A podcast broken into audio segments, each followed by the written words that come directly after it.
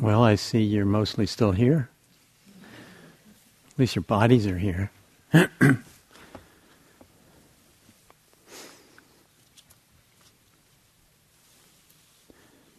other day I saw a cartoon. It was in elementary school, and there were uh, obviously a young grade, and there were these small desks. And underneath each of the desks were people. But they weren't little people, they were full grown, middle aged adults. And the caption was Cold War reenactors. some of you may remember that, and some of you may be too young, and maybe your parents have told you about it. But um, uh, I remember in our elementary school, I grew up in New Jersey, it was right across from New York City, and we'd have these air raid drills all the time. They were called duck and cover, where you'd get under the desk and put your hands over your head, and you know. And we had this one one janitor, and he used to love just scaring the bejesus out of the kids. I mean, six, seven, eight, nine, ten year old kids. and he'd say, "Ah, these drills." And he was an old World War II vet oh, these drills, they won't do anything, you know. The, if the flying glass and the twisted metal don't cut us to pieces, you know, the radiation will, you know. And if, and if the Ruskies launch, they're going to hit New York hard, and that means us. And we'd be there like, oh, no. Those were the good old days. Fair amount of fear during the Cold War. Um, but what about now? I mean, there seems to be a growing amount of fear just in the atmosphere. You know, I, I, can feel it. I mean, do you know what I mean? When we got this world economy teetering on the brink, the environment's staggering along, barely. Um, there's just a, just a whole lot of fear. So tonight, I want to take a look at fear. And it's, a, and it's, and it's useful uh, because it's such a powerful primal emotion. If we can begin to get a handle on how to work with fear, it really will help us in working with just about any difficult, challenging emotion anger, sadness, guilt, shame, doubt, anxiety, you name it. Uh, fear has a lot of power to it. So we're going to we're going to take a look at it. I mean, we could spend the whole week looking at fear, but we're just going to kind of survey it tonight a little bit. And I want to start with with an exercise, uh, a little reflection. So remaining comfortable or get in a comfortable position. This will just be a couple of minutes. Uh, close your eyes if you're comfortable doing that. And I want you to reflect back on a time or a situation where you experienced fear, moderate or light fear. I don't want you to work yourself into a trauma reaction. So just pick pick one that's not too much.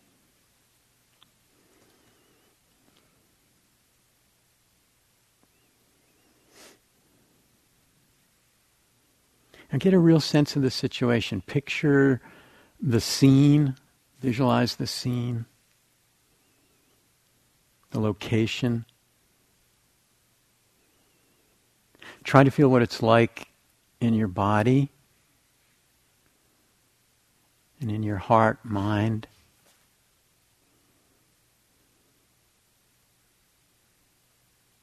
just stay with that for a, a moment or two.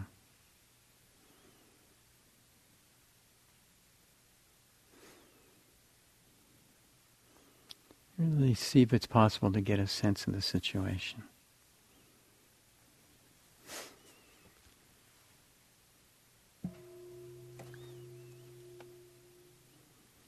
Okay.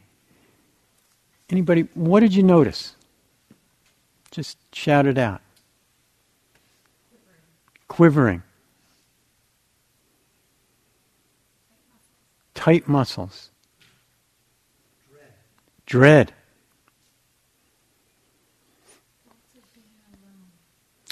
I'm sorry? Thoughts of being alone. Thoughts of being alone, isolated, Holding your breath. holding breath, Darkness. darkness, Helplessness. helplessness,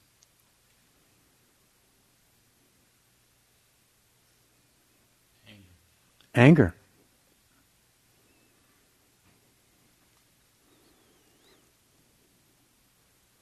No connection to ground. No connection to ground, Loss. loss, Racing thoughts. racing thoughts, very active mind, Paralyzed. paralyzed.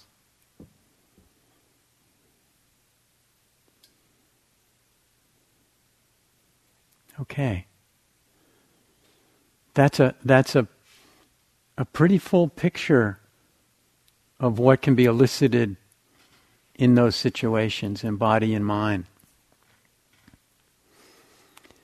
You know, and, and when we're looking and we're working with all these emotions, and fear is no different, you know, they all, if we look into them, they all have, they all have an, an intelligence. Um, there's a positive, there's a positive um, energy or a positive inclination in in in these in these emotions, and and sometimes it gets mixed up with um, reactivity and delusion, and then it can create some some challenges for us. You know, it was Martin Luther King that said that the heart of a social movement is the constructive channeling of anger. The constructive channeling of anger. When we look at the Occupy Wall Street, you know, events happening across the globe, you know, we can see different manifestations of that. Certainly, when when anger is unbridled, uh, and individuals are totally identified with it, it can create a mess. But on the other hand, the most effective social activists are people who can still kind of harness that energy, that raw energy uh, of the anger, and, and aim it towards their particular aims or goals or things that they want to achieve. And so with fear, the, the, the challenge is similar. Because there's this intelligence in fear. It really wants to protect us. It wants to protect our organism in some way. And so the whole system can, goes on alert. And those characteristics that you describe. When I observe my own fear, and I don't consider myself particularly fearful person, but there is a, um, a recognition that there, there's some fear activated almost all the time. It's like there's a, a program going in the background, you know, kind of spinning. And sometimes it's imperceptible to me. Sometimes, of course, it spikes. And other times, like, oh yeah, there it is. You know that that feeling of a slight unsettledness.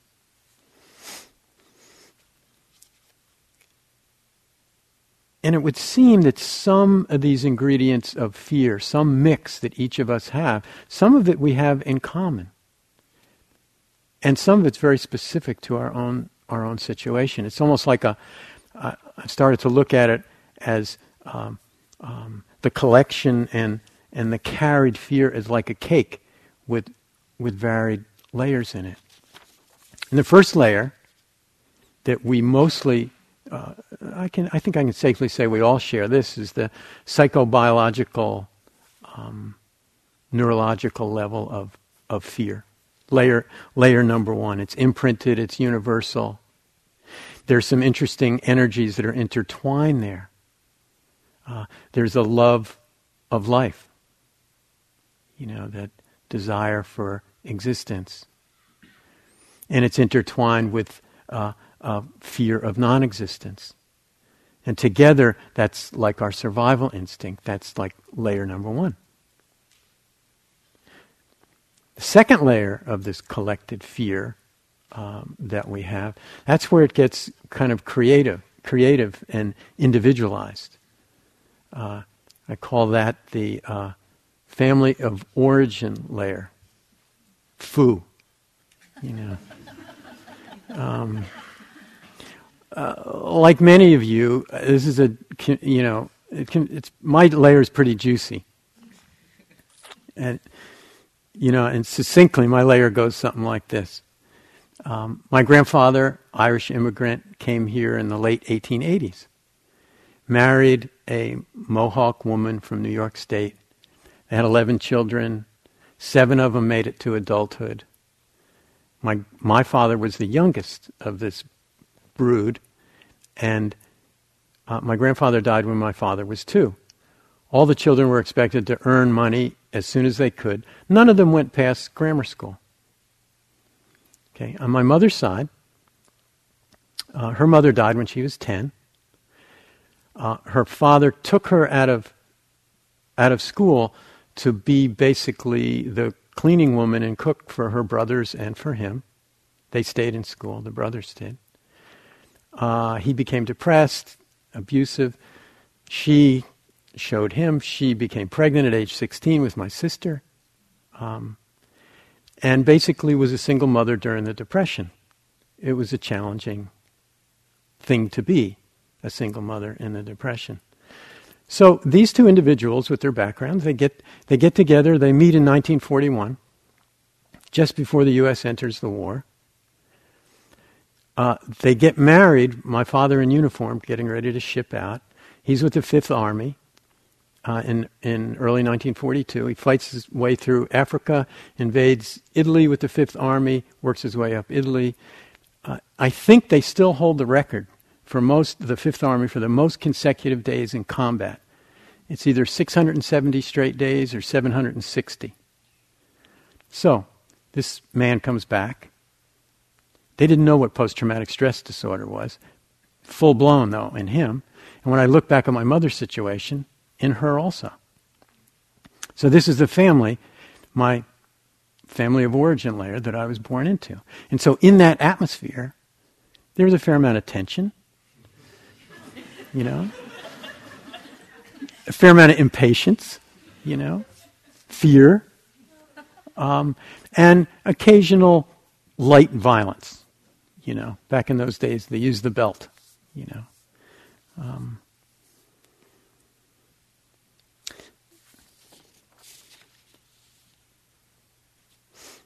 You also remember my re- relatives. They say, "Oh, you should have known your dad before the war. Boy, he was something. What a guy!" You know. And I go, "Not the one I knew."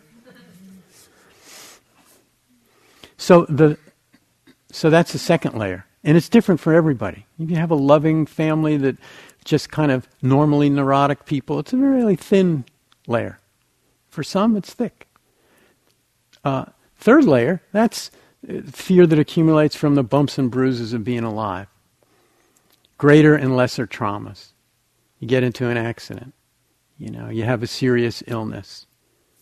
You know, maybe you're assaulted in some way. I mean, that's pretty severe.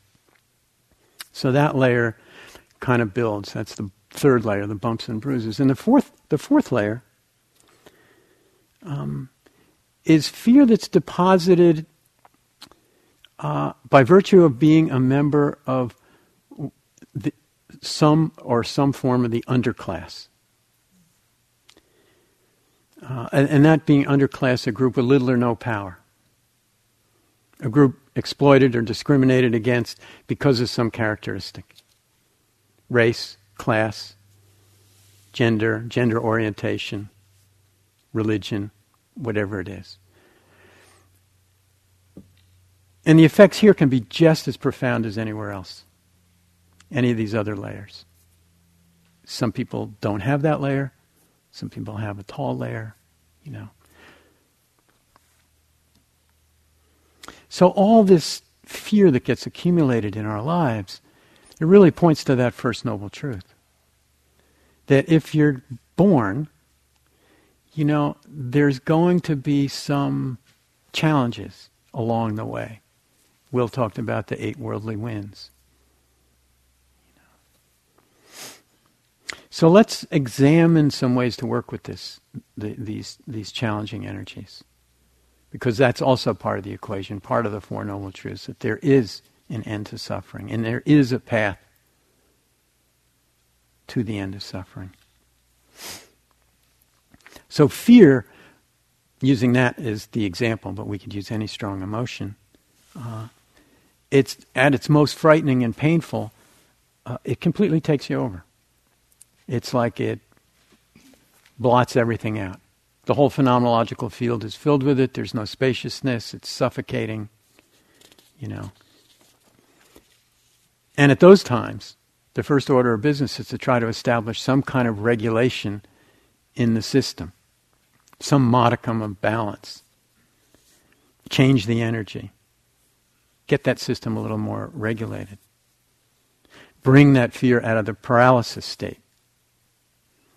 I mean, mindfulness, and, and Andrea was talking about it uh, last night, that mindfulness is sometimes not even possible.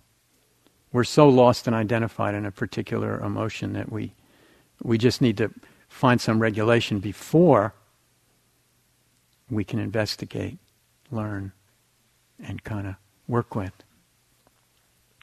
And this is where uh, what's known as resourcing can be helpful you know, you're finding yourself out of balance. Maybe you're beginning to feel, okay, this is heading towards overwhelm. If your mindfulness has a certain little bit of power, but you may be able to notice this early on, and at that point, and Andrea mentioned this tonight, I'm going to go a little bit deeper into it. Um, uh, you, you can put your attention on some neutral or pleasant place in the body if you can find it. So it's like recognizing, uh oh, this is starting to spin.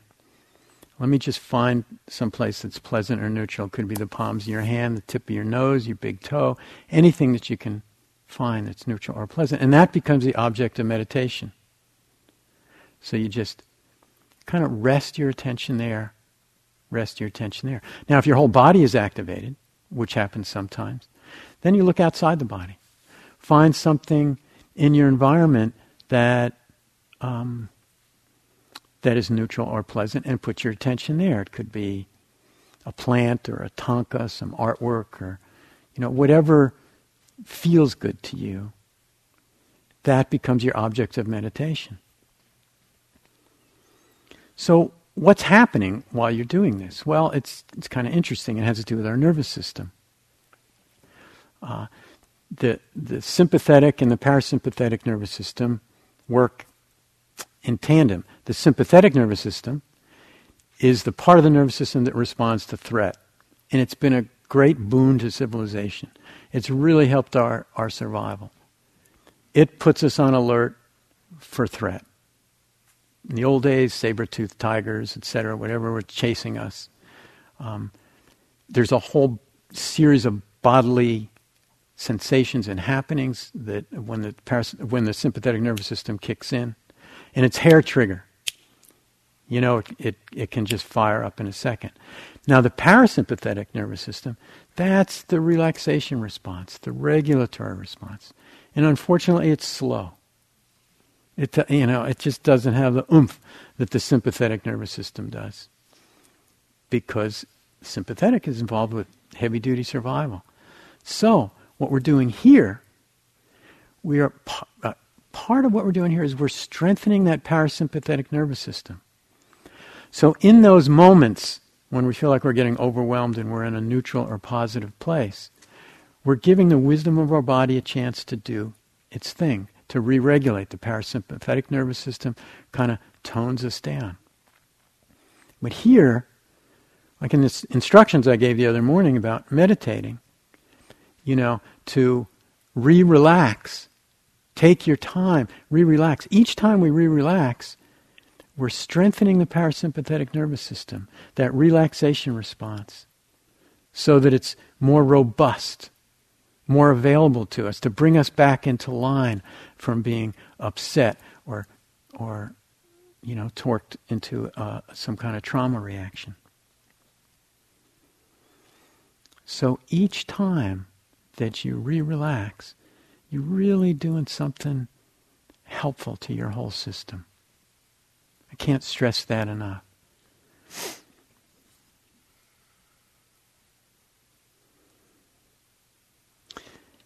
When fear and some of these other emotions hit overwhelm, you know, any kind of antidote is fair game. A lot of people like to put themselves in nature. One of the reasons I love coming to California is the redwoods. We don't have those back in Virginia. And there's something about the vibe of a redwood when you stand next to it. I just find it really calming. And it's like a, a, a bass, low tone. I can almost feel the wisdom of these old trees. Uh, so, nature is one. For other people, it might be an immersion into something beautiful poetry, art, music. Um,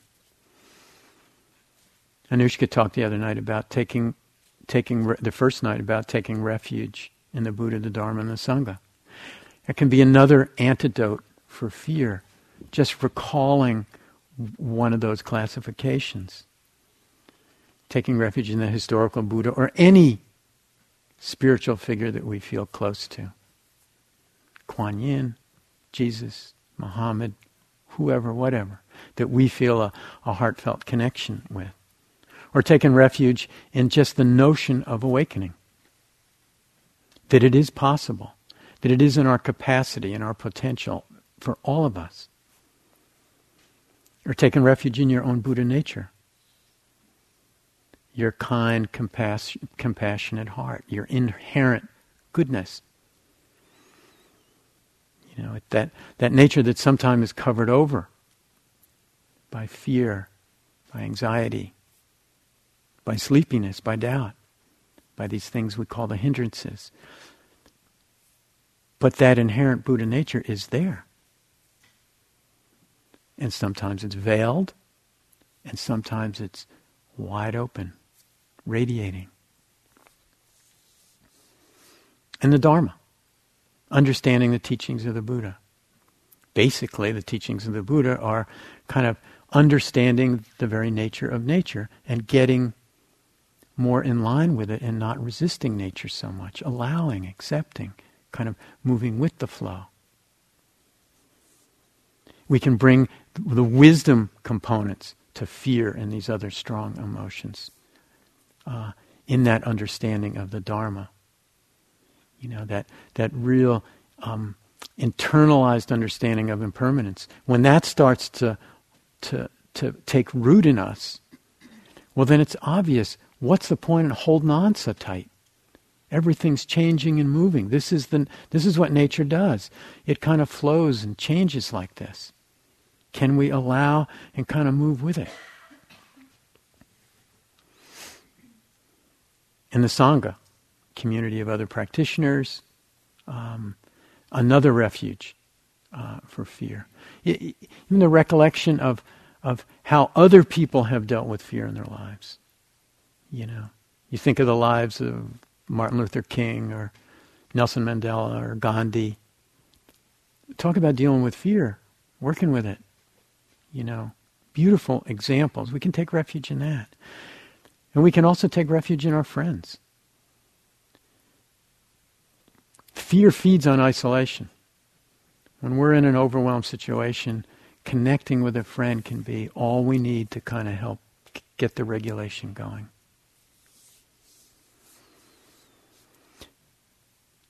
There's a uh, the the classic story from the Buddha's time that illustrates the, uh, the what's known as the classic antidote for fear. And so, as the as the myth goes, the Buddha sends this group of monks deep into the forest to meditate. Well, they happened to ch- choose a place where these tree spirits lived, very active tree spirits. And so, for a while, tree spirits, no problem. These people were, you know, they were quiet. They cleaned up after themselves. They were good campers. But they overstayed their, overstayed their time there. And they became, to the, for the tree spirits' perspective, like the, the relative from hell who never leaves. You know, it's their space. So they wanted to scare them. And those of you that are familiar with being in the forest, you know that tree, uh, tree spirits have a couple of characteristics that can be challenging. One is they can shapeshift into horrible monsters. You know, and the other and maybe even more terrifying, is they have the capacity to emit horrible odors on demand. So, as the story goes, this is too much for the monks. You know, they just kind of ran out of there, went back to the Buddha and said, Well, what do we do? We're just frightened out of our sneakers, you know, we're you know. But what's interesting is what the Buddha didn't tell them to do. He didn't say, get back in there, tough it out. You know, get in there and white knuckle it. And he also didn't say, oh, I'm sorry. Why don't you go down by the river? There's nice river spirits there. They're very friendly. He didn't do that either. He taught them a loving kindness meditation, a loving friendliness. And said, well, okay, go back. Now that you're skilled in this, go back and and do that. So as the story goes, as you can imagine, they went back and the tree spirits kind of like this and they spent lots of time there and and um, you know everything was hunky dory.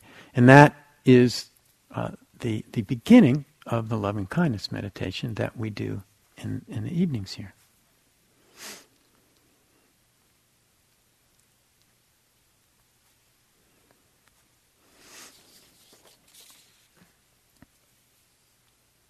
But what metta did for them, for those monks on a practical level,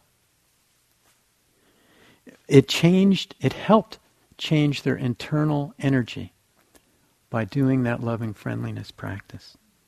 It filled their hearts with a different type of energy. So they were more able to meet their experience uh, in a more kind of open hearted, allowing way. The same thing that that you're endeavoring to cultivate uh, these days here together in, in our community.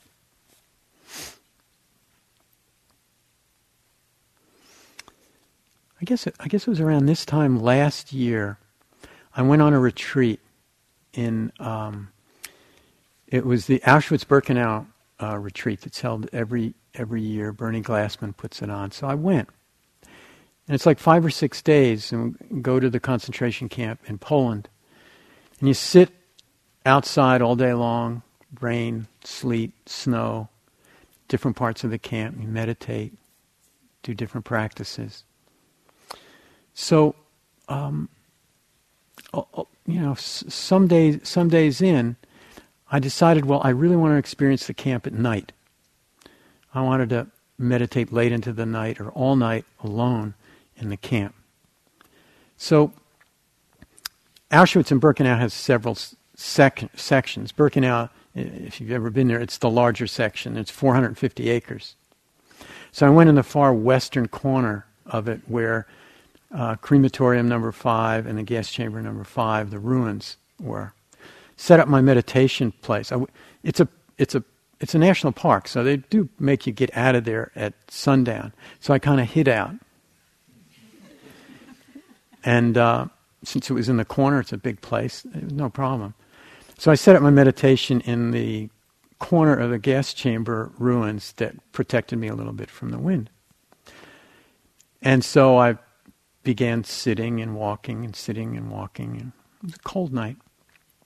And the place where I walked was the area where they had um, dumped the cremated remains of hundreds of thousands of people in this one area. This was their major crematorium. And you could still, this many years later, the, the grass was very lush and it had a sponginess to it as you walked because it was a different configuration of earth. I never quite walked on anything like, like that. So anyway, um, um, I'm sitting and walking, sitting and walking, and I start hearing some sounds. And I'm, I'm sitting. And my idea of being out there was, well, are there spirits? You know, you know, you hear all these stories about spirits and what is it like and what might what might happen or not happen. I'd also done some reading about the flora and fauna of the place and knew that in Poland that there were wild boar, there were wild dogs, there were uh, even some wolves. And so the mind started to get active. You know, it's like, oh, this is fear. You know, what what is making those sounds? I'd seen a deer earlier. Okay, no big deal. Uh, as it, as as sun was going down, but this was getting late at night. So I'm sitting there, and this fear comes up, and I thought of that story, the antidote for fear. And so I started doing loving kindness for all the spirits that may be there that might, you know, offer them what I could in terms of love and care and and also all the animals that lived in the area and myself. And lo and behold, the level of fear kind of dropped way down and and as the night went on, uh, uh, it actually was it was it was very beautiful because marbled in with the sense of horror, things that had gone on there, was this love. Because for the last 65 years, people had been coming there from all over the planet, praying, offering. Uh, you know, so there was this uh, beautiful marbled mix. I get chills just thinking of it uh, as I sit here. Um, so much love was has been put into that place. You can you can begin to feel it. So it's it it's this beautiful mix, truly sacred and hallowed ground. If you're inclined, I think these retreats go on about this time of the year, each year.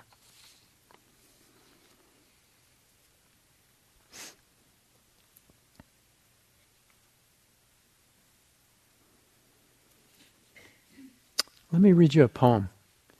It's called Fearing Paris by Marsha Truman Cooper. Suppose that what you fear could be trapped and held in Paris. Then you would have the courage to go everywhere in the world.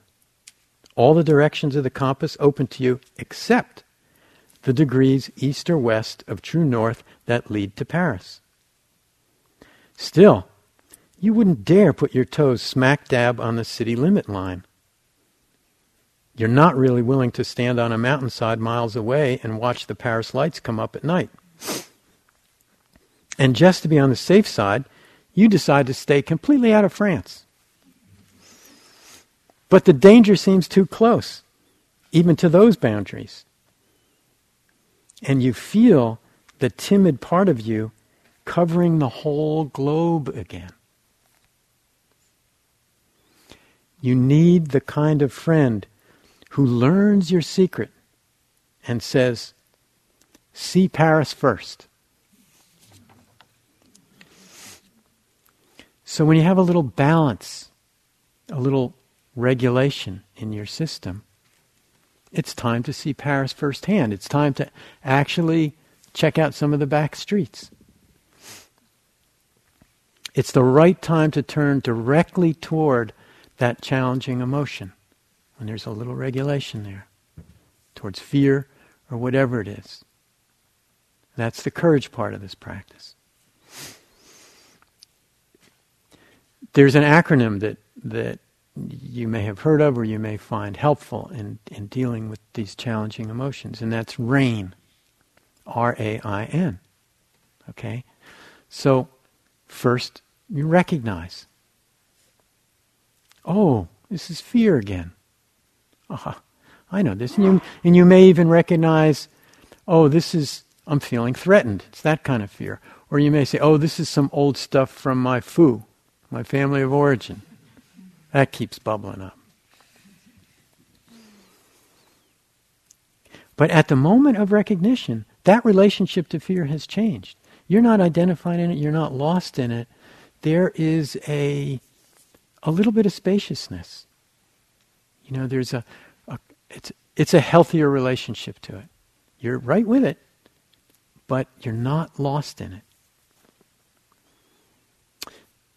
The next part, we've talked about this a lot, we allow and accept that it's here.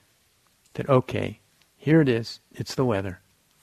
Got to, you know, going to work with it. And the wise understanding kind of holds all that and knows, hey, this is no more permanent than anything else in this creation. But it's here now. Ah, so this is fear. Fear is like this. So that's the A. The I part has to do with becoming intimate with it, an investigation of it. I, I. You know, where does it manifest in the body? Kind of grounding there, always a good place to start when we're working with these challenging emotions. You know.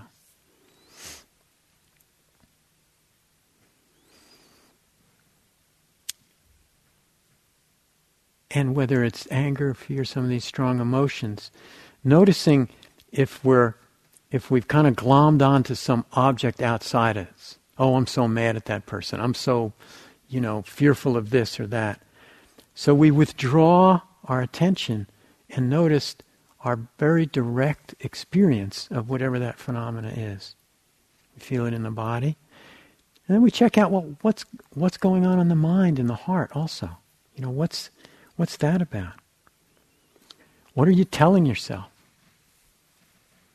What are you believing right now when this is up and arising? Remember, we're not trying to change anything. We're just exploring. You know, if you reflect on it, fear is mostly about the future. What's going to happen?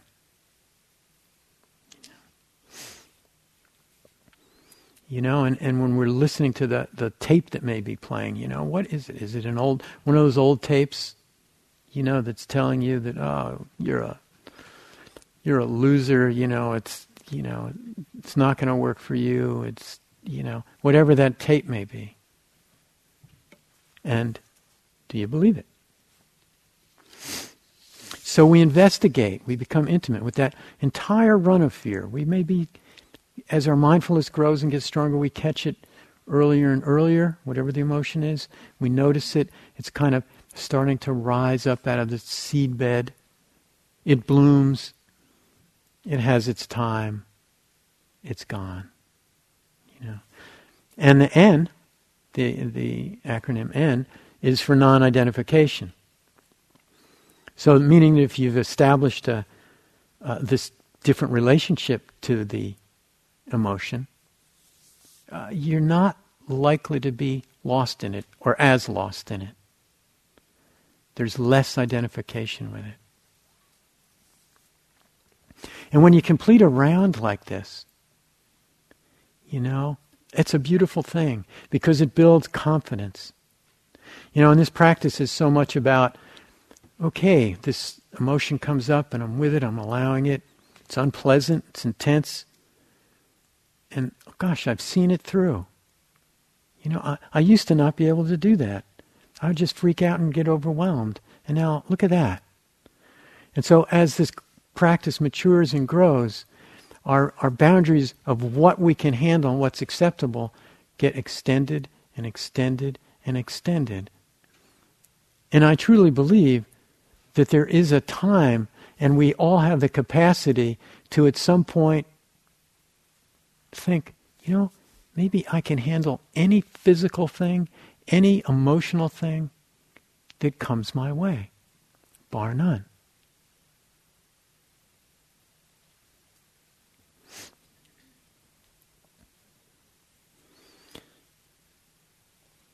So we work on this over and over. It's like we don't just solve fear. You know, we get the opportunity to work with it as it comes up over and over. And some of these uh, emotions are kind of so kind of woven into our existence that we get the uh, this great opportunity to work with them for uh, a long period of time. It's a tall cake. Um, I want to do a little, uh, uh, another reflection with you that I usually don't do with uh, beginners. And I know there's a lot of beginners here, but you're a different kind of beginner. Anybody who's a beginner and comes to a 10 day course, they get a special asterisk. You know, it's like beginner and either courageous or crazy or something, you know. So let's, let's try this and uh, they're called the five daily recollections. Some of you have been around for a while know what they are. But the Buddha offered these to uh, his his students as a way of helping them really just kind of be with what's real about being in this life. What's real about nature. And I started doing them about 10 years ago. And, uh, and it really has reduced the amount of fear in my life. And so, what I'd like to do, and this won't take very long, I'll just say these reflections, and you just contemplate them and allow them to affect you. And just see what comes up. And it's like, uh, it's like we're working in our little laboratory. So something may or may not come up. Oh, can we be with it and just allow it and watch it, etc.? We can change the channel anytime we want because this is our little laboratory.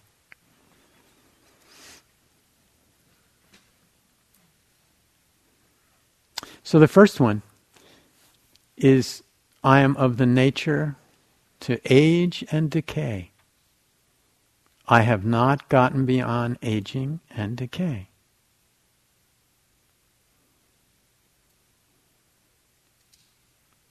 I am of the nature to age and decay.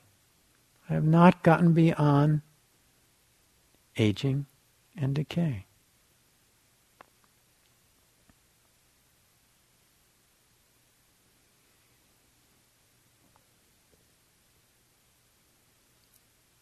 Second one. I am of the nature to be ill or injured. I have not gotten by, beyond illness or injury.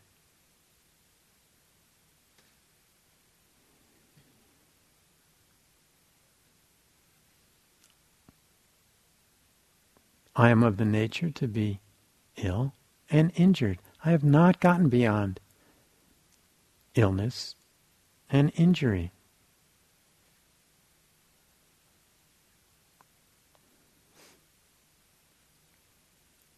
Third one, you can probably imagine this one.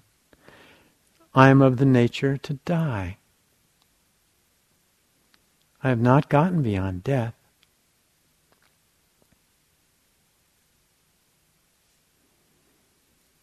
I am of the nature to die. I have not gotten beyond death.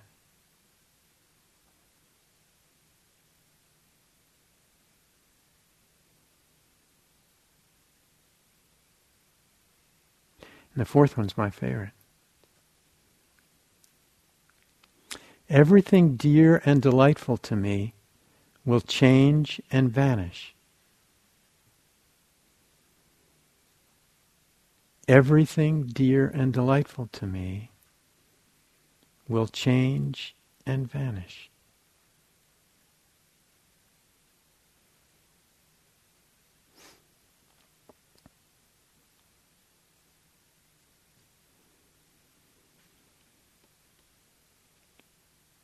And the fifth one's of a slightly different vein. It has more to do with cause and effect.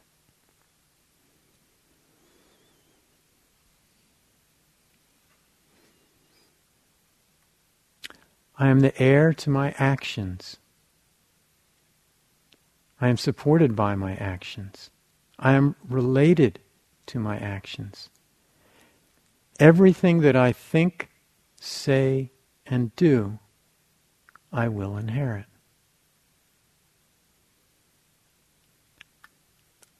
I am the heir to my actions. I am supported by my actions. I am related to my actions. Everything I think, say, and do, that I shall inherit.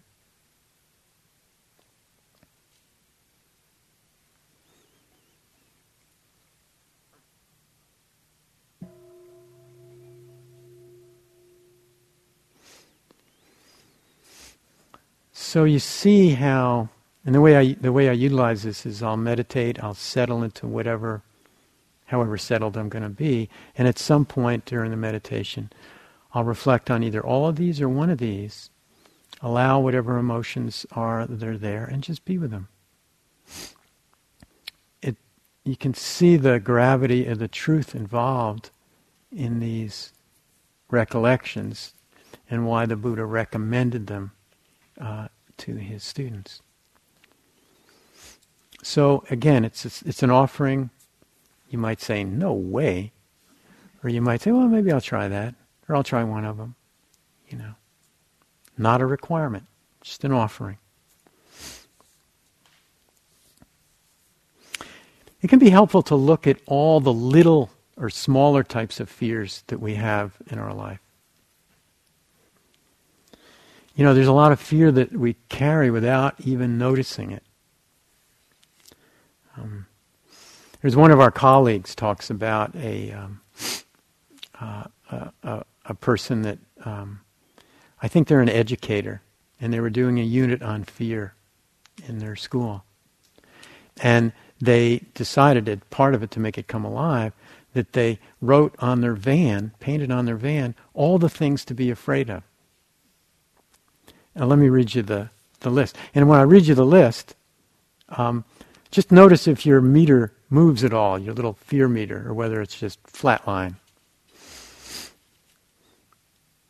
Be afraid of conservatives. Be afraid of liberals. Be afraid of corporations. Be afraid of environmentalists. Be afraid of guns. Be afraid of gun control. Be afraid of abortions. Be afraid of banning abortions. Be afraid of pit bulls. Be afraid of the weather. Be afraid of strangers, bad credit, molds, computer viruses, be afraid of low consumer confidence. Be afraid of terrorist attacks on airplanes, buses, subways, trains, nuclear plants, water systems, the food distribution system, government buildings, financial institutions, national monuments, and sports stadiums. Be afraid of bad breath. The sun, of weighing too much, of weighing too little. Be afraid of wrinkles, bird flu, swine flu, regular flu, high gas prices, inflation, deflation, recession, depression. Be afraid of crime. Be afraid of weapons of mass destruction and dirty bombs. Be afraid of losing your individual rights. Be afraid of mad cow disease, identity theft. Be afraid of no growth. Be afraid of too much growth. Be afraid of homosexuality. Be afraid of heterosexuality. Fundamentalists, atheists. Be afraid of shark attacks, losing your mind, getting older, of dying, split ends, and nostril hair. It's like a whole Baskin and Robbins. Did your needles move at all for any of those? Just a little bit? Maybe just the nostril hair, you know. Now, I, I don't mean to slight these. There are forces in the, in the world that are powerful and we need to be concerned about. Possibility of pandemic, economic, environmental collapse, wars, discrimination, exploitation. I mean, these are serious things. And to the best of our ability, you know, in in whatever whatever we're inclined to do, to do what we can to alleviate these things. But even when physical damage is done to you personally, the Buddha's argument is that your spiritual life is in your hands. And that what you do, how you respond to what happens to you, can be the conditions for suffering or can be the conditions for liberation and happiness. The point here is that what you have to fear is not so much the conditions of the world to be fearful of, but how your mind responds to them. The activities of your own mind. A trained heart and mind in this practice is going to be better able to respond in a definitive, creative, skillful way. When Aung San Suu Kyi said, The only real prison is fear, and the one real freedom is freedom from fear. She was espousing the Buddhist idea of freedom. We have in this in our culture we have all kinds of freedoms that we can exercise. We can mostly exercise freedom of speech. We can vote whether you think it's worth it or not. We can vote. We can shop. We can do all kinds of things. Um, but the but the Buddhist concept of freedom is it's not freedom to do something, it's freedom from. It's freedom from any and all compulsions or addictions. You know, compulsions to shop or eat or whatever we might have. So that you're not driven by forces that you don't choose. That's part of what this practice is about. That's part of the freedom that's available here. It's freedom from the forces of habit. And when you think about it, we can all reflect on, you know, certain habits that we have that maybe we don't want to roll with for our whole life, that we might like to not be under the control of. I mean, unexplored fears, uh, you know, operating below the surface, they can, they kind of pile up in the subconscious. They can reduce the possibility of having an ease in the world as we go through it. They can lower our creativity, lower our energy, and lower our capacity to love. You know, these kind of unacknowledged fears can kind of eat away at that. We're just gets so tight and everything's armored. We're just unable to love completely. Uh, the Persian poet Hafiz says, Fear is the cheapest room in the house. I'd like to see it in better quarters. So as your practice matures and as you probe deeper, you touch into the very core teachings of what the Buddha was teaching you touch into the very nature of ignorance. And the, the, the Buddhist conception of ignorance is a large part has to do with this thinking or this belief that we're a separate solidified self doing battle with the rest of creation. And that that solid separate self needs to be protected and defended all the time uh, Stephen Batchelor, the, uh, the, he's an ex-monk and scholar, he says this. Fear is the emotional counterpart to ignorance. When there is a deep not knowing of who we are, thinking that we are separate and not connected, there will always be a strong natural corollary to that. And that corollary is fear. So a lot of fear is carried by this strong sense of a separate embattled self. And with that sense of a separate embattled self, there is this compunction to try to overly control um, experiences, situations, and other people. And that if you're not able to control everyone and everything, somehow you're just not going to measure up. It's not going to work out. It won't be good enough. So as we explore, as we're doing this week, the truth, the truth of our nature, and kind of poke holes in this ignorance around this separate self, feeling that kind of openness and that flow a little more. That sense of self kind of reduces, gets a little weaker, gets some air in it, and fear goes right along with it. Reduces.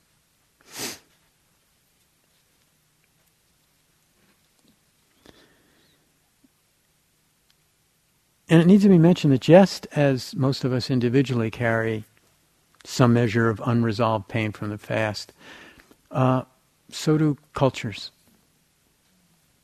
unacknowledged, unresolved fear.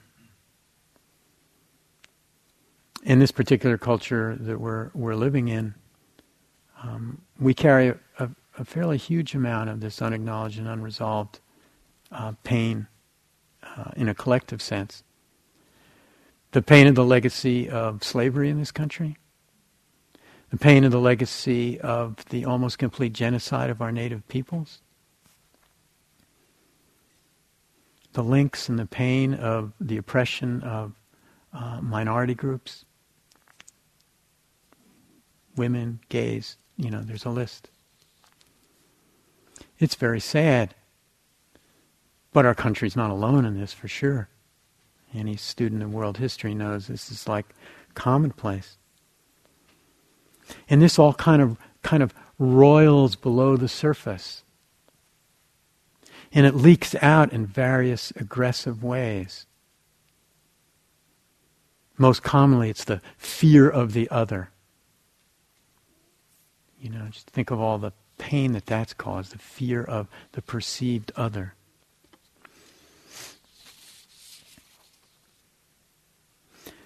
So each of us carries some unresolved stuff. Each of us has a story. Each of us has a cake of various flavors and size. But over time, we can really learn to be present with what's difficult. With this application of this kindly, careful mindfulness and and equanimity, this soft allowing and accepting of it's a, we develop this countenance, this way of being in the world. You know, there can be a healing, and we can learn to navigate our world in a fuller way without having to repress or suppress challenging emotions our stuff, our stories. So tonight we took a little look at fear, just kind of hit the surface of it. It's a very rich area to explore. We looked at some resources and antidotes. We looked at the acronym RAIN.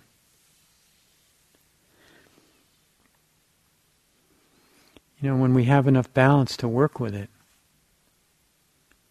with this mindfulness practice, when we can investigate and learn and develop a, a, a new relationship to these powerful emotions, these large and small emotions, whatever they may be. And from that confidence, from moving through those cycles one time after another, just like you're doing each day, each thing, that, each weather system that comes through, gain the confidence, have the capacity to live more freely, more wisely, and more open heartedly. That's our practice. So let's let's sit a moment.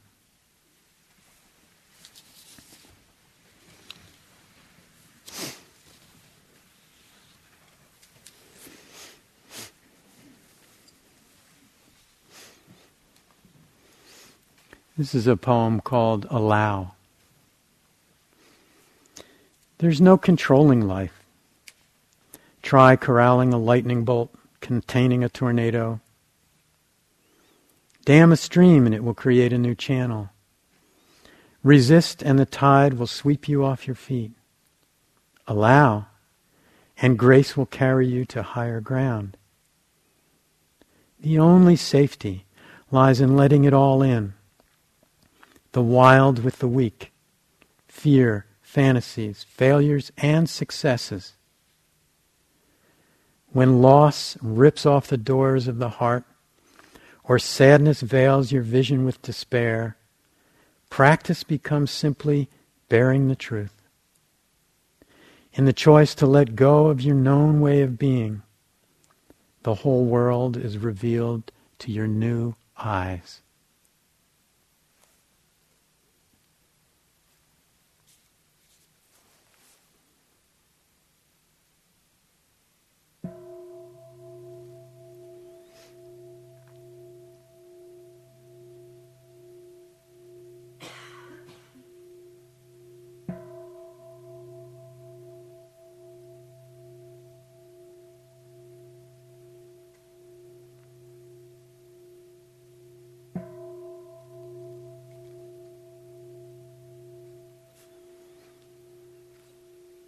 Thanks for your kind attention.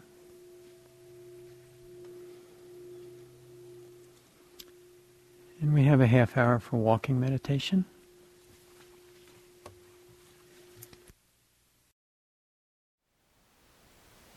Thank you for listening. To learn how you can support the teachers and Dharma Seed, please visit dharmaseed.org slash donate.